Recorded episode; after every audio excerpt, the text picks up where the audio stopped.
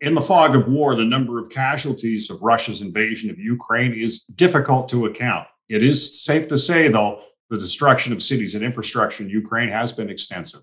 Targeting of hospitals and schools by Russian troops have come with the cry of war crimes, and the town of Bucha is ground zero for mass graves of Ukrainian civilians. Is Russia committing genocide in Ukraine? Hello and welcome to Unpublished TV. I'm Ed Hand. Seven weeks and counting since Russia invaded Ukraine, all in the name of denazifying the country. Just over a year ago, Russian troops and equipment began to amass along the border with Ukraine, all in the name of training. Since Russian troops crossed into Ukraine, they have been met with fierce resistance. NATO and European countries have been outraged by the invasion and attack, but NATO has not enforced no fly zone over Ukraine for concern of broadening the conflict.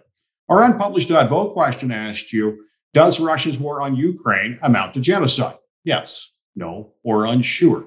And according to our votes, two thirds feel that is the case. However, you're watching and listening to our show, whether through our social media channels on Facebook, Twitter, and YouTube, or podcast channels, iTunes, Google Play, Spotify, iHeartRadio, and more.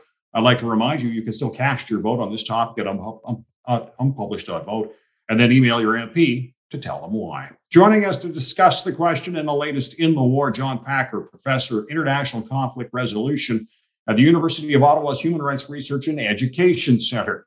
Yves Engler is a writer with Canadian Dimension.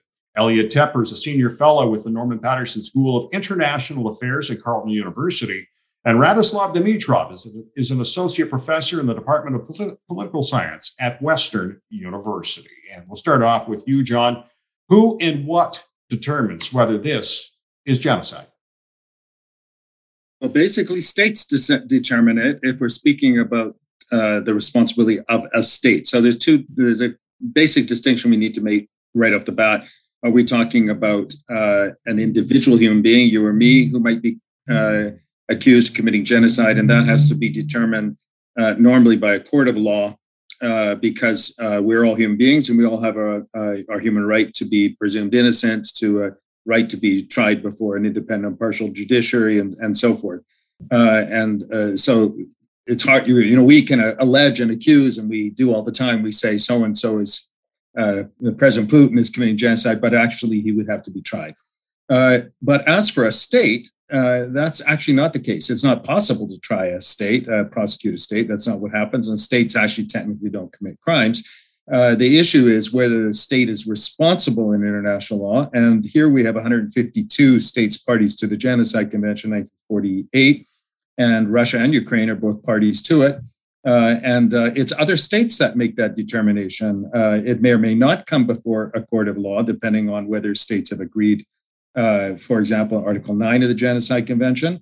Uh, but irrespective of it coming before a court of law, uh, all states are actually supposed to make that assessment. And you might have noticed that some states ha- have done that with regard to other genocides. Uh, Yves, you, you, you call this a proxy war. How do you see it that way? Well, first of all, the war didn't start on February 24th when Russia uh, invaded in obvious contravention of international law. There had been a war for eight years, which flowed out of a U.S. Canada backed uh, overthrow of an elected uh, president, uh, where uh, the Canadian embassy in uh, in Kiev was actually used as a safe haven by opposition protesters for more than a week. In the uh, culmination of the protests that ousted Viktor Yanukovych, that's a violation of, of international law in terms of uh, Canada violating Ukrainian sovereignty.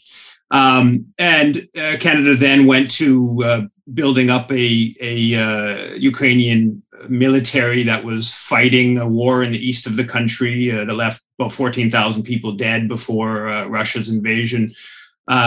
Alongside that, of course, is the bringing Ukraine into NATO and, and making the Ukrainian military interoperable with NATO uh, the expansion of NATO eastward after uh, the end of the Cold War, uh, the promises made to, to Gorbachev about not expanding one inch uh, eastward, and now there's Canadian troops uh, in in Latvia. So so yeah, Russia's invasion is clearly illegal.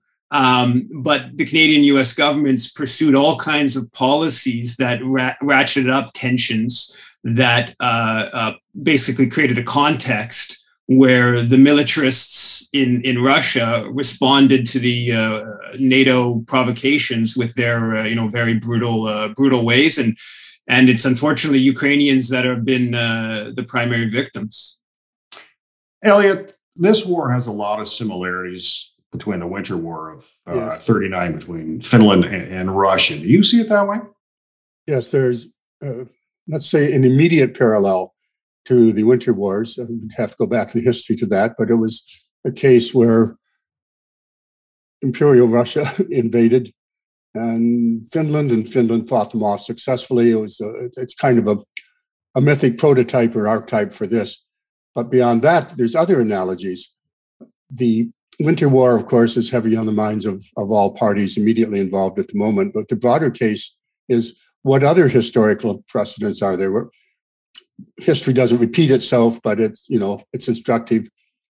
It reminds a lot of people, including me, of the situation just before the First World War, where a lot of posturing went on and a lot of maneuvering, and everybody thought, well, there might be a short war.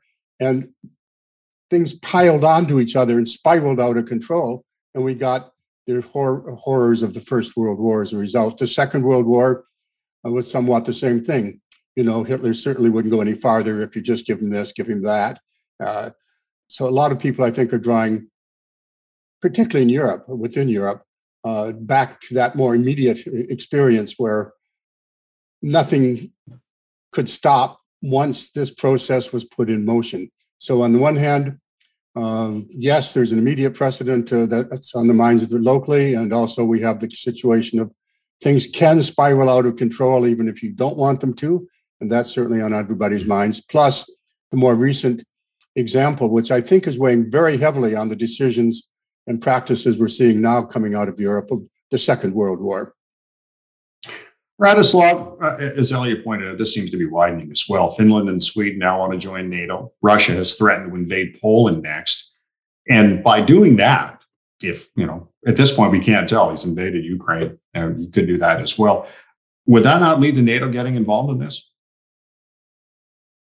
I think it is very likely. Um, I think that um, many analysts were surprised by the relatively relatively moderated response by NATO um, and and the West in general to the invasion of Ukraine. Um, and I think that uh, everybody's uh, watching extremely closely to see whether Ukraine is just the first step to something else. And I think that the slightest maneuver in another direction by Russia that is also aggressive against another country will provoke a much, much stronger NATO reaction. Um, I think that Finland's move makes perfect sense. Um, and um, if Sweden and Finland both join NATO, um, that will, interestingly, I think, strengthen the preparedness of NATO to react very strongly in a military uh, manner against the invasion of any other country. Uh, Radoslav, I'm wondering, with Finland and Sweden now wanting to join NATO, um, is that provoking, or is that, uh, as, as, you've mentioned, provoking Russia, or is that you know setting up their defense for themselves? Um, I think that we can expect Russia to act, to react in a provoked manner uh, they would ramp, they could ramp up some rhetoric that there's some hostile um, there's some hostile behavior by their uh, neighbors. Uh, but I think that perfectly Finland is perfectly justified with with this move. Uh, I do not think that this is going to change whatever plans Russia has. Um, it is not sufficiently provocative. Um, I do acknowledge that um, Russia was quite correct to react negatively in the 1990s to a number of decisions uh, that the United States and Western Europe made regarding NATO.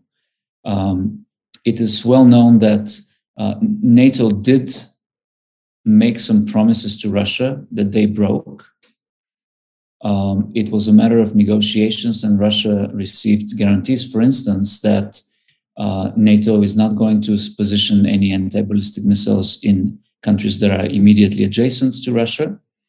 NATO indeed installed such um, missiles in Poland. And so, and this was just a series of, um, you know, several sort of lies, quite frankly. Um, and I think that Russia at the time in the 1990s was quite justified to feel mistrust for NATO and to feel uh, betrayed and that NATO uh, cannot really be trusted. Uh, but now the situation is somewhat different. Um, and Finland's move is an important one. Uh, Yves, how do you see the move by Finland? I mean, I think NATO should be disbanded. Uh, so I think any, any, addition to NATO is a bad thing. I mean, NATO, if you look at the history of NATO, uh, you know, it was used to uh, prop up European colonialism in Africa and Asia in the 1950s, and Canada provided huge amounts of weapons, gave huge amounts of weapons to the French as they suppressed the Algerian independence movement. Uh, that goes on into uh, the Portuguese in the 1970s in uh, in Angola and Mozambique. Um, you know, NATO is the preeminent uh, uh, aggressive military entity in the world. You know, bombing of Libya in 2011, former Yugoslavia in late 90, 1999, Afghanistan, on and on and on. Um, and and I think that it's a it's a, it's a real um, uh, kind of I would say kind of odd to say that NATO NATO's at war in Ukraine today. Let's be clear, right? The Americans are boasting about killing Russian generals. Uh, we have a Canadian general who, uh, four star general, who apparently uh, uh left the Canadian military on April 5th, and then he's in he's in the Ukraine. Uh, we have you know hundreds of former Canadian soldiers in the Ukraine. We have Canada boasting about you know training uh, 33,000 Ukrainian forces fighting. we have you know front page of the Globe Mail today about Canadian weapons blowing up Russian tanks. Uh, so, so you know, this is, I mean, in, in Canada, the U.S.'s case, we're talking about what is it? we six, seven thousand kilometers away. This is on Russia's border. I mean, who is the who? If you look at the geopolitical context, who is the aggressive force? Clearly, the aggressive force, the belligerent force, at a at a macro geopolitical level, is Washington and Ottawa. And, and there's a, and there's a long history, right? I mean, Canada invaded Russia. Let's not forget that Canada invaded Russia in, in 1917, 1918, 1919. You go back to the Crimean War, Canadians fought in the mid 1800s uh, with, with, the, with the British. Um, uh, you know, Canada, you know, refused relations with Russia through the 1920s. Uh, then there's the Cold War. Then, then you have, you know, Chrétien, right? When he, Jean Chrétien takes office, you know, he starts pushing NATO expansion eastward and you read the articles from that time in the Globe Mail and major newspapers, they're clear that the Russians view this as a threat. And that continues on until 2008, where Stephen Harper uh, backs, uh, you know, the expansion of NATO into, into Ukraine, uh, at the famous 2008 summit, where the French and the Germans at least have the good sense to, uh, to, to oppose that, you know, belligerent uh, move. So you know, Canada is at the center of this NATO alliance that has been waging war all around the world uh, for you know 70 years now. And and no, I don't think Finland joining NATO. Yeah, Finland joining NATO will be good for the uh, U.S. military-industrial complex, which Canadian firms are, are tied into. Uh, is it good for humanity? Definitely not. Uh, John, uh, Turkey is in a very unique position as mediator with its economic dependence on Russia and, and signing military agreements with Ukraine, as well as a member of, of NATO. How are they walking that tightrope? It, it's a uh, tightrope they have to uh, obviously navigate very carefully or, or walk very carefully. Uh, but if you allow me just to, to react there to Yves, uh, sorry, because that's, I mean, he, he got mm-hmm. close to at the end just saying, look, it's a game. He, he doesn't like capitalism. Uh, but let's look at the world in very simple terms. And uh, Antonio Guterres, the, the Secretary General of the United Nations, made it very clear. And uh, Foreign Minister of Russia, Lavrov, had to absolutely agree. There are some pretty stark facts here. There are no NATO troops in Russia on Russian soil, and the opposite is true. Uh, there, and if we're going to start talking about the British the press, the sorry, British sorry, press is reporting that Yves, I sat listening to you uh, through all of that. Uh, what about the Wagner Group? What about Syria? We could go on and on. I work in a lot of different parts of the world. Uh, the, the very basic facts here. Uh, Finland and Sweden do not want, nobody wants to join the Russian Federation. Sorry. Uh, and let's not start at 2014. How about 2008 and the intervent, the so-called peacekeeping in uh, Abkhazia and so forth. So no, this is, this is a bit ridiculous to say very plainly the breach, even before Westphalian paradigm here, before 1648.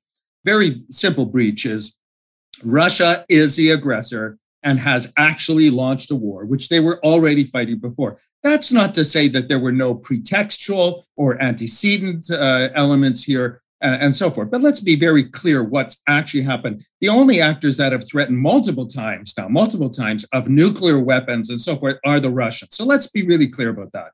Now, okay, now in terms of the Turks, the Turks are in a very difficult situation. Their largest trading partner by, uh, is Russia. Uh, they're, they're, totally dependent on natural gas uh, of Russia. Uh, and not only Russia, but also Russia controlled Turkmenistan natural gas. And so, you know, don't forget Russia has its own uh, you know, near abroad, as they call it, and their instrumental uh, uh, controls and effects, which are exploited for financial gain, by the way, directly for the oligarchs and others. So, uh, you know, it's Putin who has a seven hundred million dollar uh, uh, yacht. You know, it's it's not it's not the president of Finland or the president of Ukraine. So the the Turks here are trying to figure out how do they keep a lid on this, and not just from a security but an economic perspective, and the potential spillover, which will be huge. Don't forget, there are also Turks in Russia and Ukraine. The Crimean Tatars are Turks. And uh, and uh, in you, you uh, sorry in Russia there are many Turks, Tatarstan among others. There are all sorts of relations here. So Turkey has correctly, in my view, uh, expressed a cautionary note about the NATO enlargement of Finland and Sweden. These things, a lot of big decisions are being made in very quick succession here with considerable geostrategic implications. And there have been elements uh, that are, you know, this did not come out of nowhere or overnight. Uh, there are issues about uh, uh, about conduct in the Donbass and so forth. And so, you know, calming it down, taking things a little bit more carefully, I think the Turks are actually not without a measured basis of of policy here. Like they're trying to to actually bring parties together and actually take some of the heat out of the conflict and bring it down because this is right now escalating. The whole thing is escalating. And the risk of escalation is enormous. And, uh, and when I say enormous, it is not an exaggeration to talk about thermonuclear war. Uh, Elliot, I, I, let's talk about, well, we're still talking about, about NATO, but Sweden and, and Finland want, wanting it. And that, that's, a, that's a seismic change for them um, because they, they wanted to be neutral for so long. 200 years for Sweden. Uh, the new Europe is emerging in front of us, and this war and Mr. Putin is the father of a new Europe. In a way, it's a rejuvenation of going back. The new Europe that we see emerging is uh, at this moment because of Finland and Sweden joining after long. Um, central to their identity in the world has been their neutrality, and now they're joining. But that's just one component of a much broader process uh, NATO's processes themselves internally are going to be re-examined so that it's not merely reactive. Uh, the decoupling of Russia from both the financial and the trading arrangements of the world, that's going to continue. Right now, the big debate inside the EU is whether they can, in fact, get off oil and gas altogether, boycott the only major source of income that Russia has. So there's going to be a reorganization of the organizations themselves that were put in place to keep the, peace, keep the peace that failed to do so in this case. There's a lot of major rethinking going on. Uh, Radoslav, do you expect that, or suspect that, that this conflict is going to broaden across other borders? At this point, I would be surprised if it happens. Um, I doubt that Russia is would be so unwise uh, to go beyond the current uh, operations in Ukraine. I would be truly surprised. Um, I um, I do think that um, I was very interested by the implicit uh, debate uh, that ensued earlier. Um, I do think that we have to have a more balanced perspective on what is happening. On the one hand, it is very clear that Russia's aggression is unjustified. You know, this is a very clear cut aggression against a sovereign country.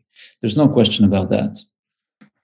Um, but I think that if we try to so so if we put things in comparative perspective, if we must put things in comparative perspective, um, I think that the um, actions of the United States, for instance, um, in the past decades, uh, and are at a magnitude of un- unacceptability that is considerably bigger than what Russia has done recently.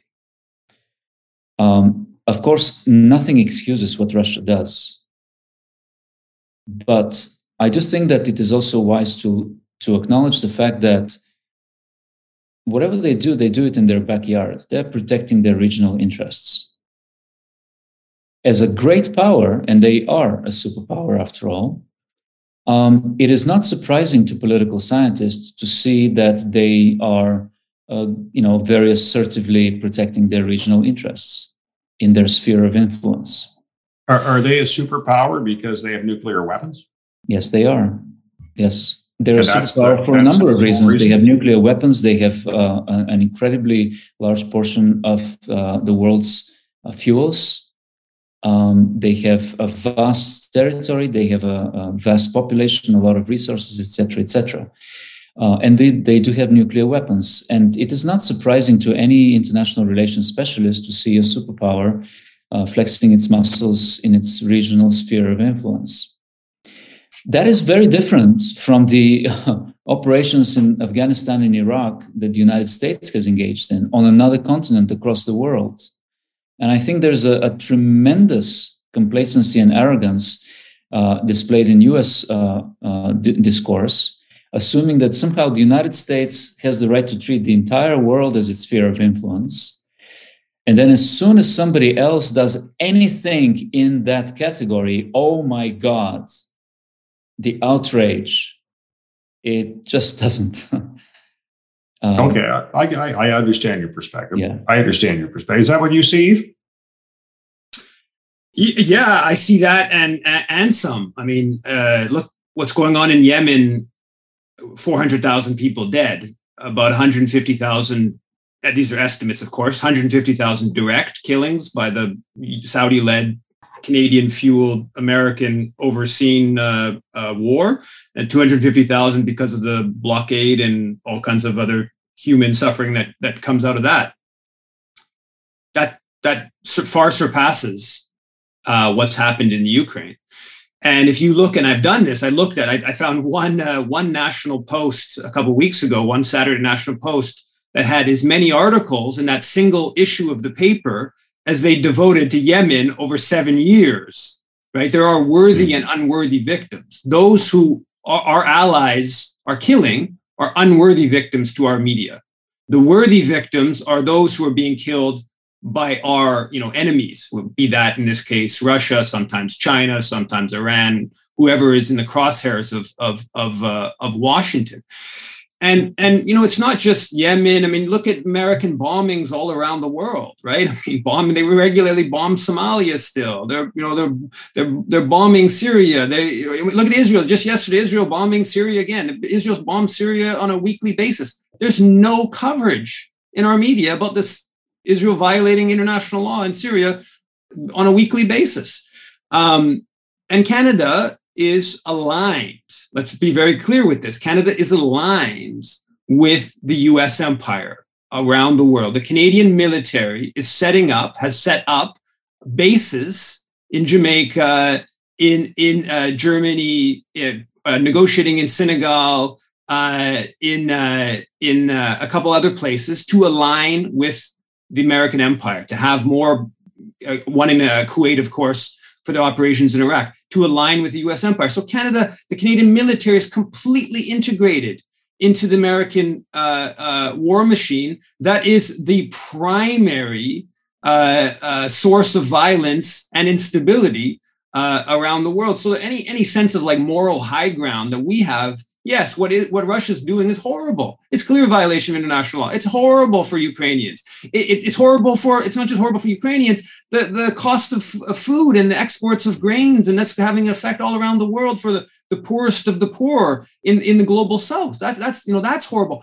It's horrible from the standpoint of dealing with a major uh, you know crisis the world faces, which is the climate crisis. That's being completely put aside because of this war. This is this is horrible all around but any sense of the moral high ground by Washington and Ottawa about on what's going on. I mean, you know, give me a break.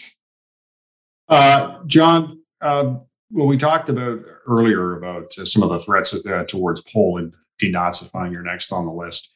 Uh, Canada and, and, Russia share a fair amount of land with uh, the North, shall we say? And you know, it's not like Justin Trudeau hasn't been a little bit provocative in what he said about Vladimir Putin. Do you expect anything else, any comments uh, to come from Putin or Russia or anything like that? Well, it's a funny thing about the, the North. Actually, Canada uh, and Russia have had uh, long-standing, uh, fairly good cooperation with regard to the Arctic. Uh, and uh, and there, I, I, believe the Secretary of the Arctic Council, I think it's in Oslo. Um, I understand that the representation works very um, well together. There's a lot of shared interests. There's also contestation. Let's not forget uh, what we show on our maps as Canada is actually contested territory. And not only with Russia, also the United States of America, which believes that uh, those are uh, international waters, for example. Uh, we have a problem with Denmark. We got a problem with Spain over the, the, the, seas and, and so forth. So, um, but those are all the key point here is those are all managed in uh, within the bounds of, of the normative framework of contemporary international law. We don't invade each other. We don't.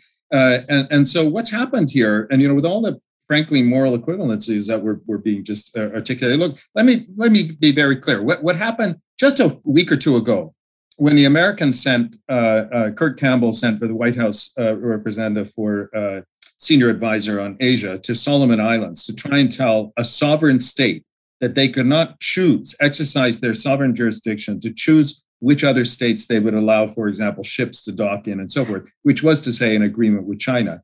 Uh, and uh, the, on the fear, the prospect that there might be a defense alliance, and the Americans are essentially threatening Little Solomon Islands, 7,500 miles away from USA. So I totally appreciate the point that, that's being made about you know Russia discussing its neighbors with you know highly armed uh, you know it's all in the eye of the beholder perceptions and so forth but uh, but again to the moral equivalence as bad as uh, I, I, was legal advisor to the UN special envoy in Yemen for two years, for example. I can tell you quite a lot about the situation in Yemen and you know the role of the Americans and the Brits who have armed the Saudis to the teeth, who have spent billions and billions of dollars dropping bombs on absolutely innocent persons uh, and, and, widespread breaches of international law, humanitarian law, and so forth. Uh, but you know, it's not it's not a breach of the fundamental rule of the territorial sovereignty of the state, and it's not a genocide. And, and these are kind of cornerstones of the of the contemporary period. 1945, 1948, we drew a couple lines in the sand you know, and Elliot was referring to this. And what was the consensus at the end of the Second World War? And this was worked out in places like Yalta and elsewhere. And they said, you know what? There's a few hard lines here. And we're going to basically respect the sovereign territorial jurisdiction of each other. That's a Westphalian idea in sovereign equality. And we're going to link it with something else the non use of force to determine this specifically over such things as territorial matters. That's what Russia has breached. And the Genocide Convention, which is a correlate, because that was really linked to the Second World War, which it used to be that what you did within your jurisdiction over people in the territory uh, of the state was kind of your own business. That's what Chamberlain said in 38, you know. And, and in 45, we said, no, it's not anymore. What the state, the state has a duty to all human rights within the state. And specifically in 48, we drew a hard line and we said, you cannot go after a part of your population or a part of another population. That's the issue here. Two pretty big, you know, glowing in red lights issues here about Russia. And that's what the president of Finland said to Putin directly on telephone. He said, You did this. You, you know, we were, it was difficult, but we were trying to work things with a lot of problems on a lot of sides, but you breached two basic lines. And that's the issue now. Uh, Elliot, obviously, it seems Russia is a pariah, at least in the eyes of the West. Uh, as for other places, I'm not sure. And in in the eyes of China, was uh, Russia? Are they a little concerned about Russia's actions right now? Of course, I've been watching this rather closely, being an Asian studies guy myself. The Chinese undoubtedly are watching what's happening and the reaction to it. Uh, you and I have discussed this over a long period of time. China is the clear beneficiary right now of everything that's going on because nobody's talking about China anymore and organizing. NATO had brought China into focus, and the world was now going to finally organize to deal with uh, Xi Jinping's wolf warrior diplomacy in an emergent China. And suddenly we're back talking about what? A land war in Europe, uh, an aggressive power invading a neighbor. So they clearly, by diversion alone, are, are benefactories, but the beneficiary of this. And also they win if um, Mr. Putin succeeded in his original plans to change the geostrategic situation in Europe, then this uh, this uh, alliance without end, without borders that exists between China and Russia, they decided they declared this on February fourth. Uh, that would be a weakening of the West and all the forces that might be in existence to oppose China. But if Russia loses, then China basically has a vassal state with enormous resources uh, dependent on on Russia. So they are doing well. I've been watching Japan. It, it's uh, so Japan is watching China watch Russia, so, which is uh, makes perfect sense from from their view. Mm. The Japanese like, and this is what I talked about in the New Europe. Uh, it's not just a New Europe. The Japanese and the Germans are both basically abandoning their post Second World War peace constitutions. They are rearming. Uh, Germany's U-turn on this has been as almost astonishing as Finland and Sweden and their change of behavior as a result of the invasion. So this invasion is reshaping geopolitics in a variety of ways. Taiwan is being uh, very closely watched by everybody, and certainly the Taiwanese are watching. You know, what lessons the Chinese are learning is that if you brandish nuclear weapons, you can do anything, uh, or you know, you can be made a pariah state within eight days. It would take a little longer for China, and it's harder to decouple China from the world than it is Russia. But there's a lot of concern, I suspect, inside China as to how this is going to come out and what role they're going to play. And certainly, again, Japan and South Korea and Taiwan, democracies, are watching this as well. Uh, Radoslav, there's, uh, you know, nobody wants this war to continue. An off ramp needs to happen somewhere. Um, how do you see an off ramp for Vladimir Putin in this? Can you repeat the question, please? I couldn't hear you properly. Uh, oh, I'm sorry about that. How, how do you see uh, an, an off ramp being offered to Vladimir Putin to put an end to this? Huh. That is a difficult question. Um, I am not sure that an offer has to be made. I think that um, very uh, clear signals have to be made about the negative consequences of further aggression. Um, I'm not sure that it is carrots that we need to be uh, offering here. Mm. Um, I think that um, one major reason, fundamental reason why Russia uh, engaged in this is to send a political signal. It's political messaging that they will assert themselves in their region, that they will not stand there uh, letting anybody else do whatever it is that they want, you know, close to its borders. Um, it is really uh, an assertion of an image of a powerful nation. Um, and I think that if the West wants to contain that kind of behavior, part of the formula has to be to ironically give the respect that Russia wants. And what kind um, of respect, like in terms of respect, you know, you've invaded a sovereign nation. I don't know how much na- how much yes. respect you'll get. That's right. That's very difficult. But there are other ways to signal that other, you know, but there are other ways for countries to signal that they, you know, do respect non, uh, Russia as a superpower uh, that they will be more sensitive to highly controversial maneuvers uh, that threaten Russia. Um, and um, I think that you have to understand that Russia is a nation with a very fundamental inferiority complex. What's that come from? You can trace it back centuries ago. Mm. You know, they emulated the French court.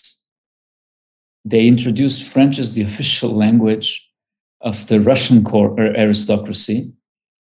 Try to be sophisticated, try to be cultured, try to be more European. Um, it is a fundamental inferiority complex.